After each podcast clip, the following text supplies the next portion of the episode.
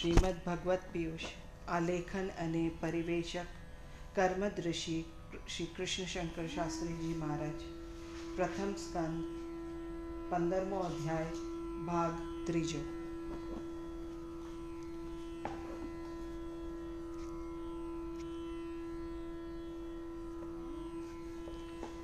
ધર્મરાજ યુધિષ્ઠિરજીનું મહાપ્રસ્થાન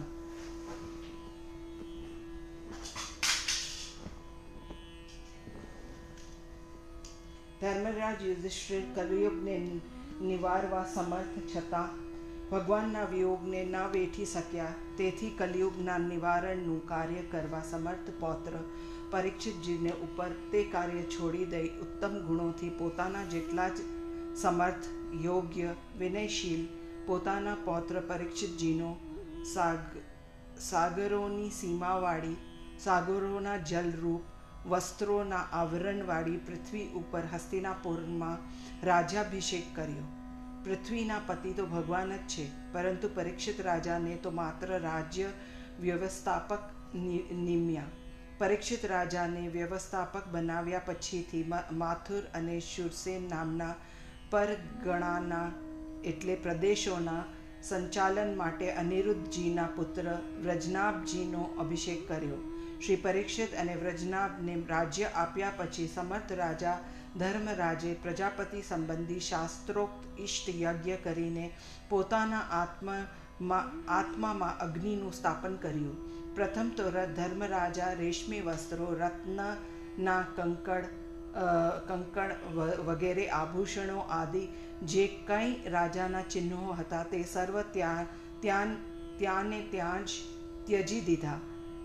મેં દીધામાં મેં સર્વનો ત્યાગ કર્યો, એવી વૃત્તિનો પણ ત્યાગ કરી, અહંકારથી સર્વથા મુક્ત થઈ જઈને સર્વ પ્રકારના બંધનોને ખૂબ જ વ્યવસ્થિત રીતે છેદી નાખ્યા.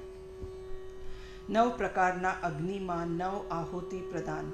ધર્મયાદ રાજ યુધિષ્ઠિર એ દેહ અને આત્માના સંબંધવાળી બંને પ્રકારની વાણીને મનમાં પરોવી દીધી, હોમી દીધી એટલે લીન કરી દીધી. પુનઃ મનને પ્રાણમાં પોરવ્યું. ત્યારબાદ પ્રાણને અપાન વાયુમાં હોમી દીધું.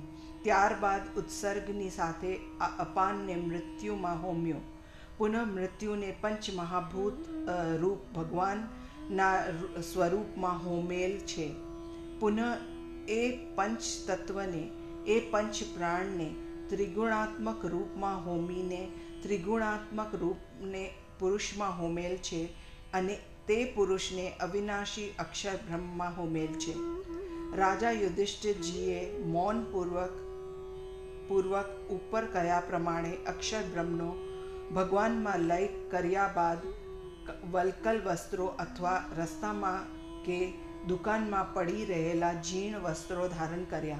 ત્યાર પછીથી પ્રાણોને ટકાવનાર આહારનો ત્યાગ કરીને પ્રાણનો દંડ ધારણ કર્યો. મૌન ધારણ કરીને વાણીનો ધન દંડ સ્વીકાર્યો.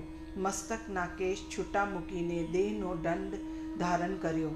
આ પ્રમાણે ધર્મરાજ યુધિષ્ઠિરજી ત્રિદંડી થઈ વિચારવા લાગ્યા. સર્વત્ર વિચરતા ધર્મરાજાએ દેહને જડ ઉન્મત્ત અને પિશાચના જેવો બનાવી દીધો હતો. ધર્મરાજાએ યોગીની માફક નાસિકાના અગ્રભાગ ઉપર દૃષ્ટિ રાખીને ચાલતા બીજે ક્યાંય પણ નજર ન નાખતા, કોઈની પણ વાત ન સાંભળતા બધીરની માફક ઘરમાંથી બહાર ચાલી નીકળ્યા. ધર્મરાજ હૃદયમાં ભગવાન શ્રી કૃષ્ણનું ધ્યાન કરતા હતા.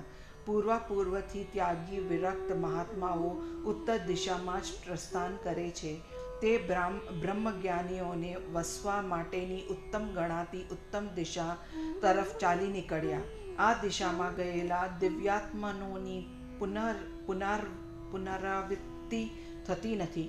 સંભવ છે કે જ્યાં જયા, જ્યાં ગળા સુધી બરફ આવે કે જલ આવે તેવા સ્થાનમાં ચાલી ગયા છે. ધર્મરાજને પગલે અનુજ ભાઈઓનું પ્રસ્થાન. શ્રી અર્જુનજીએ અને ચારે ભાઈઓએ પણ નિહાળ્યું કે પૃથ્વી ઉપર અધર્મમાં મિત્ર અધર્મના મિત્ર, કલિયુગનો સર્વત્ર પ્રસાર થઈ ગયેલ છે. સમગ્ર પ્રજા તેની જ અસર નીચે આવી ગયેલ છે. માટે આપણે આપણા મોટા ભાઈ ધર્મરાજા જીએ જે દિવ્ય માર્ગ અપનાવ્યો છે, તે જ માર્ગ પ્રસ્થાન પ્રસ્થાન કરીએ એવો નિશ્ચય કરી નીકળી પડ્યા.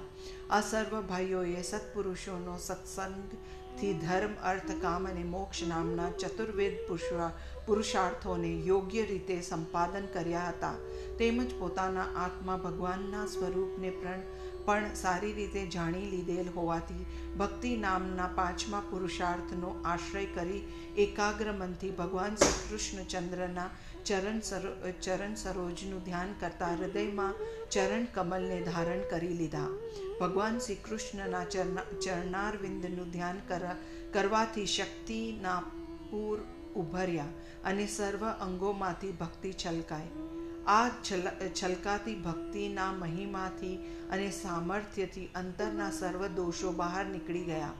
બુદ્ધિ સંપૂર્ણ નિર્મલ થઈ ગઈ. તેમની શુદ્ધ થયેલી મતિને આ સમગ્ર બ્રહ્માંડ, જે ભગવાનનું એક પદ છે, એક ચરણ છે, એવા પૂર્ણ પુરુષોત્તમમાં પૂર્ણ એકાગ્રતા અને દૃઢતાથી પૂરવી દીધી.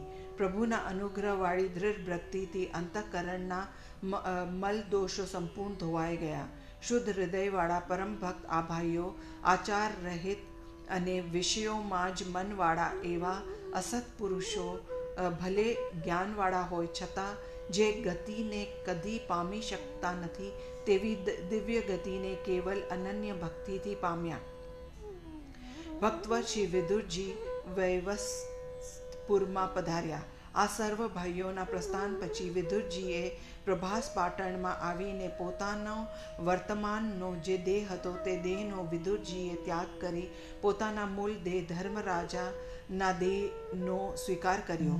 ભગવાન શ્રી કૃષ્ણની આજ્ઞા હતી કે શ્રી શ્રી વિદુરજીએ પોતાને સોંપેલો ધર્મરાજાનો અધિકારનું વૈવસ્વત પૂરમાં વસીને પાલન કરવું. ભક્તરાજ વિધુરજીએ એ માટે મોક્ષનો આગ્રહ ન રાખ્યો અને ધર્મ રાજાના શાસનના કાર્યને ભગવાનની સેવા તરીકે સ્વીકાર્યું.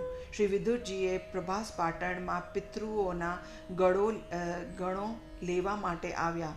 તેઓની સાથે શ્રી વિધુરજી સ્વ સ્વશય એટલે પોતાના પૂર વૈવસ્વતપુરમાં પધાર્યા અને પોતાનો અધિકાર સંભાળી લીધો. ભક્ત હૃદયા દ્રૌપદી ભગવાનને પામ્યા.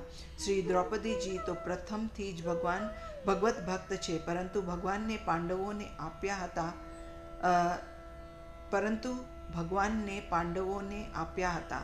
શ્રી દ્રૌપદીજીએ જાણ્યું કે હવે પાંડવોને પોતાની આવશ્યકતા નથી રહી, એમ જાણી લીધું એટલે શ્રી કૃષ્ણ ભગવાનમાં જ સ્થિર મતીવાળા શ્રી દ્રૌપદીજી ઇન્દ્રિયોના સમુદાયમાંથી નીકળી શ્રી કૃષ્ણને શ્રી કૃષ્ણ ભગવાનને પામ્યા. ભક્ત ચરિત્ર શ્રવણની ફલશ્રુતિ. વ્યાસ મહર્ષિજી કહી રહ્યા છે કે તેર, ચૌદ અને પંદરમાં અધ્યાયોમાં ભગવાનના અત્યંત લાડીલા શ્રી પાંડુ રાજાના સુપુત્રોના કલ્યાણ કરનારા પૂર્ણ પવિત્ર ચરિત્રનું અને પૂર્ણ ભક્તિપૂર્વક વિનાશ્રમે પ્રભુચરણ કમલોમાં કરેલ પ્રસ્થાન ચરિત્રનું શ્રદ્ધાપૂર્વક શ્રવણ કરનાર ભગવદીય જન શ્રી હરિ ભગવાનના ચરણોમાં સુદૃઢ ભક્તિને પામીને ભગવત પ્રાપ્તિ નામની શ્રેષ્ઠ સિદ્ધિને પામે છે. શ્રીમદ ભગવત પિયુષના પ્રથમ સ્કંદના અધિકાર લીલાના ઉત્તમાધિકાર પ્રકરણમાંનો ભક્તવર પાંડવો નો મહાપ્રસ્થાનનું નિરૂપણ કરતો પંદરમો અધ્યાય સમાપ્ત થયો. શ્રી કૃષ્ણાર્પણસ્તુ શ્રી કૃષ્ણાર્પણસ્તુ શ્રી કૃષ્ણાર્પણસ્તુ હરે નમઃ હરે નમઃ હરે નમઃ